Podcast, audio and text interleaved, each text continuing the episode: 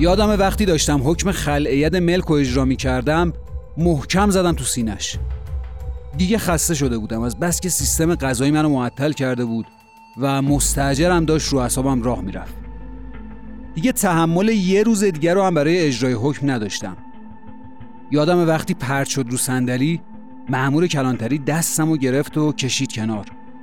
منو برد تو حیات و گفت اگه اتفاقی برای این یارو بیفته همینجا مجبورم اجرا رو متوقف کنم و یه ذره آروم باش من خودم کارو در میارم.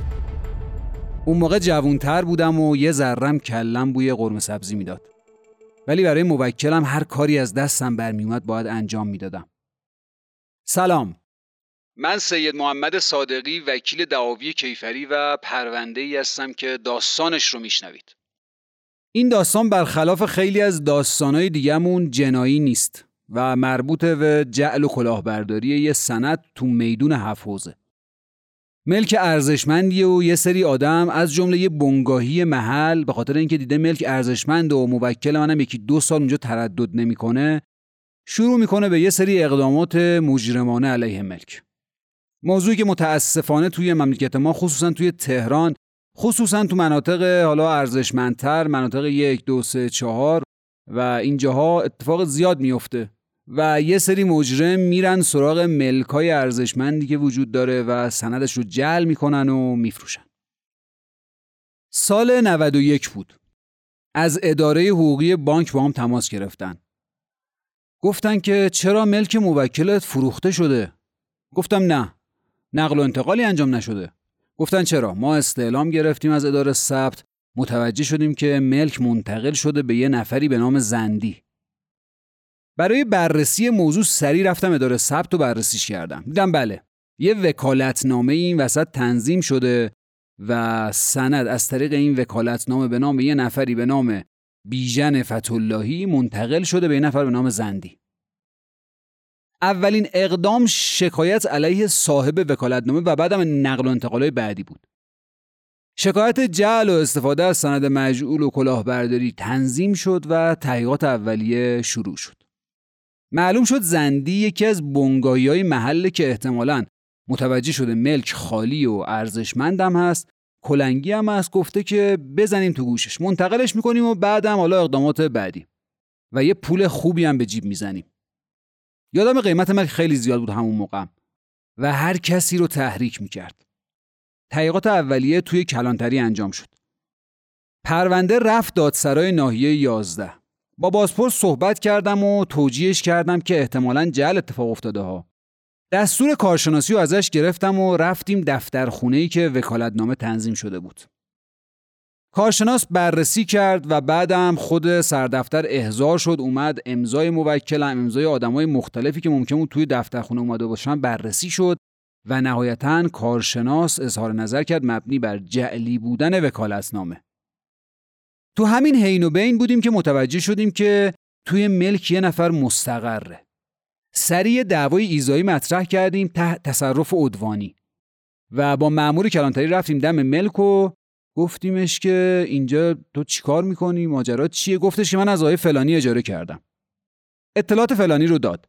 رفتیم سراغش و گفتیم که ملکی که شما اجاره داری ملک ماست. گفت نه من خودم این ملک رو از آقای فلانی خریدم. یه نامه به ما نشون داد و گفتش که نه اینم نامه. منم یه مبلغی بابت این ملک پرداخت کردم. بقیهش هم گذاشتیم زمانی که سند تنظیم بشه. ولی هنوز سند نتونستیم بزنیم. چرا؟ چون سند مشکل داشته. طرفی که ملک و خریداری کرده بود گفتش که اصل سند در اختیار همون آدمیه که رفته دنبال سند تک برگش. یه صد میلیونی هم از همین خریدار گرفته و حالا اصل سند رو هم حالا به ادعای این طرف که من معتقدم هیچ وقت اصل سند در اختیار اینها نبوده چون اصل سند در اختیار من صادقی بود که وکیل بودم و همیشه این سند در اختیار من بود با بانک تعامل داشتیم و غیر ولی گفته بود نه این سند در اختیار آقای فلانیه منم 100 میلیون بهش پول دادم به عنوان خریدار این ملک این بره سند رو بگیره. ولی زمان که خورد ما دیدیم که این نمی‌تونه سند رو بگیره واسه همین رفتیم از فروشنده ملک که همون زندی هست که از ما وکالتی یه جورایی نقل و انتقال رو انجام داده و بعد به نام خودش کرده و بعدم فروخته به این نفر آخر. رفتیم از این طرف کلاهبرداری توی دادسرای ناحیه چهار تهران شکایت کردیم. نهایتا پرونده ها با هم تجمی میشه یکی میشه و پرونده تو دادسرای ناحیه چهار شروع به رسیدگی میشه. همه آدمای مرتبط با پرونده هزار میشن و میان. غیر از اون کسی که وکالتنامه به نامش تنظیم شده بود. میریم سراغش ببینیم کیه و چیکار کرده. یه سری اطلاعات به دست میانیم از نهادهای مختلف. یادمه که خود موکل هم از وزارت اطلاعات یه سری آمار گرفت از پلیس آگاهی پلیس امنیت و هر جایی که ممکن بود ما با این شماره ملی بتونیم اطلاعاتی به دست بیاریم و با این شماره ملی اقدامی کرده باشه متوجه شدیم این آدم یه نفریه توی یکی از روستاهای کردستان. رفتیم کردستان. برگ جلب و به زنش نشون دادیم گفتیم که شوهرت اومده جل انجام داده و الانم فراریه اینم جلبش. شوهرش گفتش که من هیچ اطلاعاتی ازش ندارم. 25 سال پیش منو ول کرده رفته طلاقم هم نداده. منم هیچ اقدامی نکردم. الان بچم بزرگ شده که دختره و می‌خواد ازدواج کنه نیاز به اذن پدر داریم ولی متاسفانه نیستش. رفتیم شکایت کردیم. و یه دادخواستی دادیم و به هم یه سری برگه نشون داد که بله رفتن که اذن پدر رو از طریق دادگاه مطالبه کنن.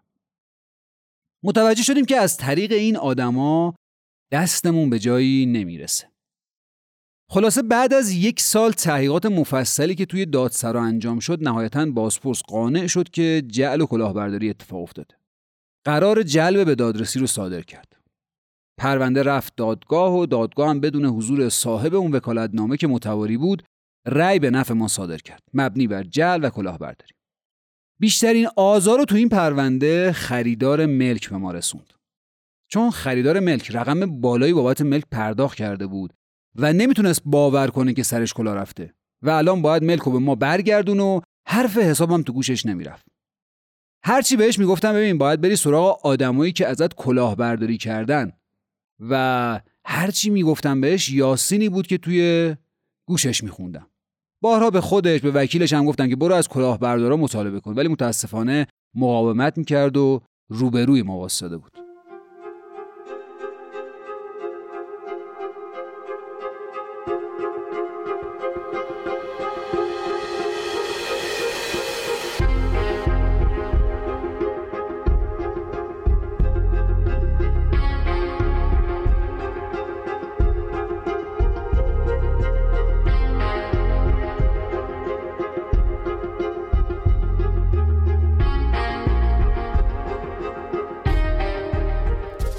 پرونده جعل و کلاهبرداری به نتیجه رسیده بود و رأی قطعی صادر شده بود.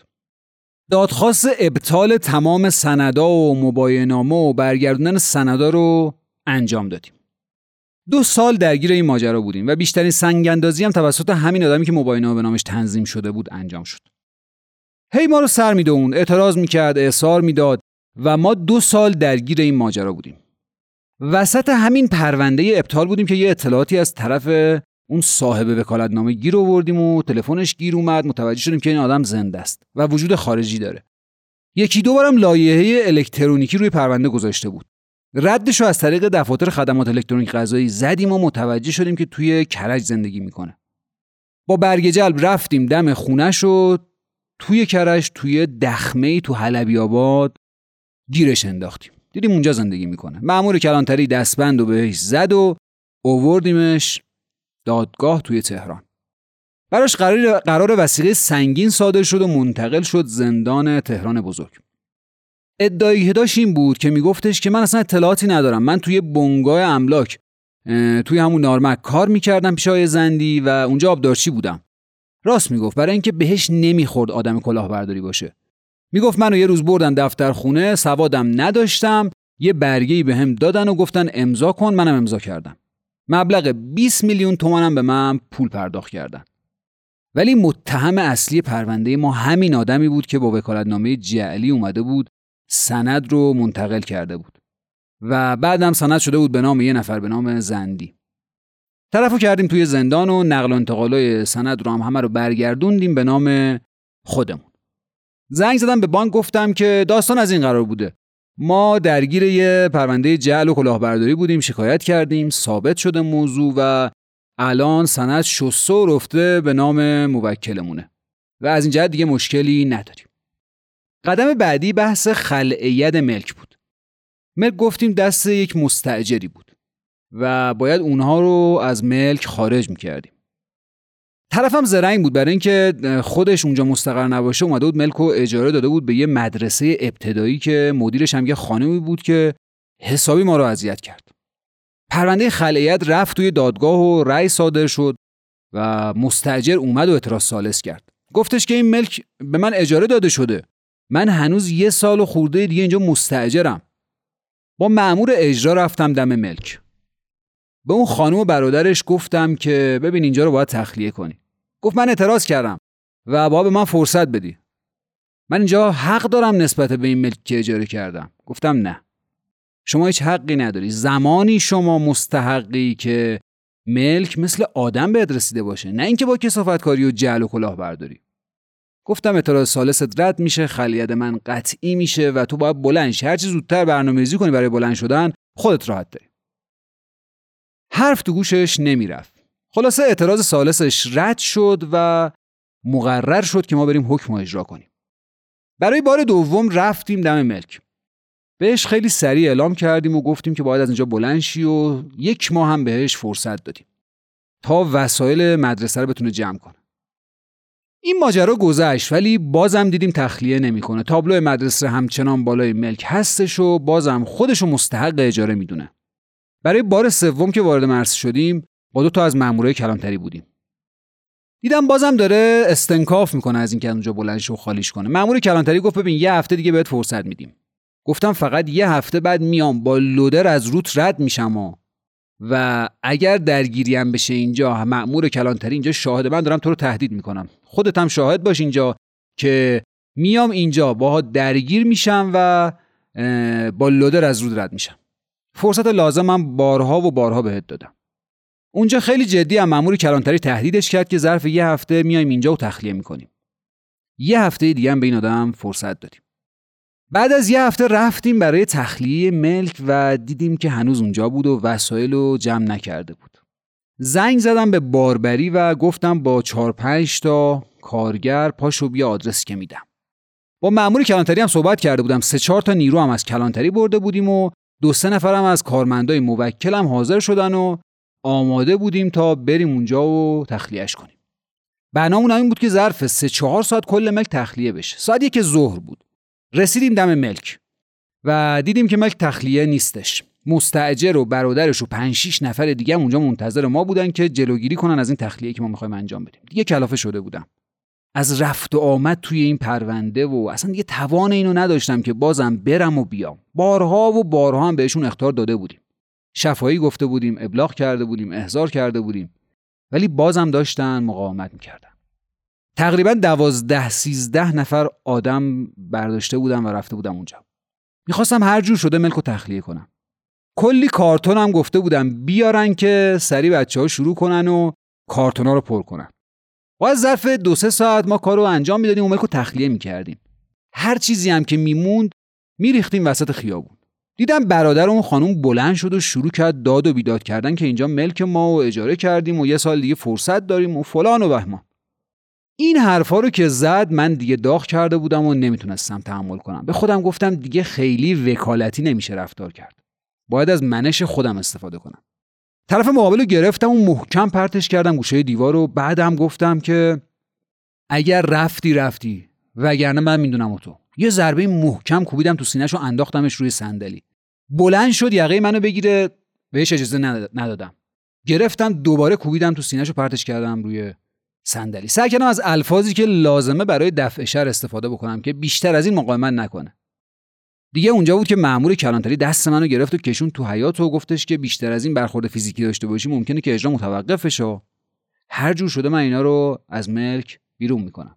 گفتم من نمی‌دونم باید اینا از ملک برن بارها و بارها بهشون تذکر دادیم و گوش نکردن. الان دیگه وقت این نیست که ما بشینیم و هر چی اینا میگن اجرا کنیم. الان نقطه ای بود که من باید یه برخورد جدی با اینا داشته باشم. برادر مستجر رو گرفتم دستشو بردم توی حیات و گفتم تا یه ساعت دیگه تخلیه وگرنه من می‌دونم تو همه وسایل تو کوچه است تا یه ساعت دیگه. از اونورم بچه ها داشتن یواش یواش وسایل رو بار می‌زدن که دیدم مستجر شاکی شد و ملک و وسایلش و همه رو ول کرد و رفت. منم زنگ زدم یه زایاتی اومد و هر چی توی ملک بود برداشت و برد. یه نفرم گذاشتیم اونجا تا صبح ملک و جارو زد و تر و تمیز کرد و همه چی رو شست و ملک و شسته رفته تحویل موکلم دادم. صاحب وکالتنامه که جل کرده بود و الان تو زندان بود اعتراض کرده بود. اعتراضش تو دادگاه رد شده بود و بعدم پرونده اومده بود توی دادگاه تجدید نظر. برامون جلسه رسیدگی گذاشتن. تو دادگاه تجدید نظر تو جلسه رسیدگی یادم طرف سه سال بود که زندان بود و پول وسیقم نداشت. از یه طرف هم معلوم بود کار این نبود و بازی خورده. جلسه رسیدگی به صورت ویدیو کنفرانسی برگزار شد چون طرف توی زندان بود. قاضی منو صدا کرد دم میزش و بهم گفت وضعیت سند و ملک چجوریه؟ گفتم سنداشون ابطال شده الان ملک تو تصرف خودمونه. گفت ببین دست خودته. این آدم جرمی نکرده. گرفتار شده. اگه می‌تونی ببخش. گفتم من که وکیلم و باید با موکلم صحبت کنم. قاضی تنفس داد و منم رفتم یه زنگ به موکلم زدم. و بهش داستانو گفتم. قانعش کردم که این آدم هیچ کار است. اعلام رضایت کنه. اونم قبول کرد. رفتم توی شعبه و گفتم جناب قاضی شاید این آدم کاری نکرده باشه و از آدمای اطرافش رکب خورده باشه. ولی ما بیش از سه سال درگیر این پرونده ایم و دو سال قبلترش درگیر پرونده کیفریش. و این آدم می‌دونست. خودمون جلبش کردیم ولی حتی یه زنگم به ما نزد و ازمون دلجویی نکرد.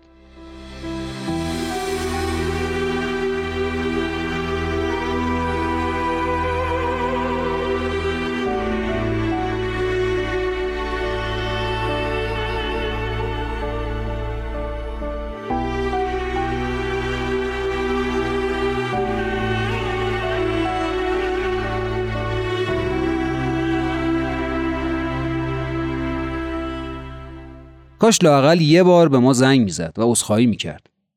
از این همه دردسر و هزینه‌ای که برای من و موکلم درست کرده. اینجا اعلام می‌کنم اگه ایشون جلی انجام نداده من به وکالت از موکلم ازش میگذرم. ولی اگر ذره تقصیر داشته باشه نه در, نه در این دنیا و نه تو اون دنیا ازش نخواهم گذشت. یادم زیر صورت جلسه دادگاه رو امضا کردم و نوشتم حسبی الله و نعم الوکیل. از در دادگاه تجدید نظر اومدم بیرون و شروع کردم به قدم زدن تو خیابون و فکر می‌کردم به اینکه یه نفر یه امضای جعلی انجام داده و من سالها باید دوندگی کنم که ملک رو به حالت سابق در بیارم. و الان بعد از چهار پنج سال با یه رضایت از حق و حقوق موکل میگذرم و همه چی تموم میشه. به گردش زمین فکر می‌کنم و امیدوارم یه روز این زمین بچرخ و یه نفرم از من بگذره.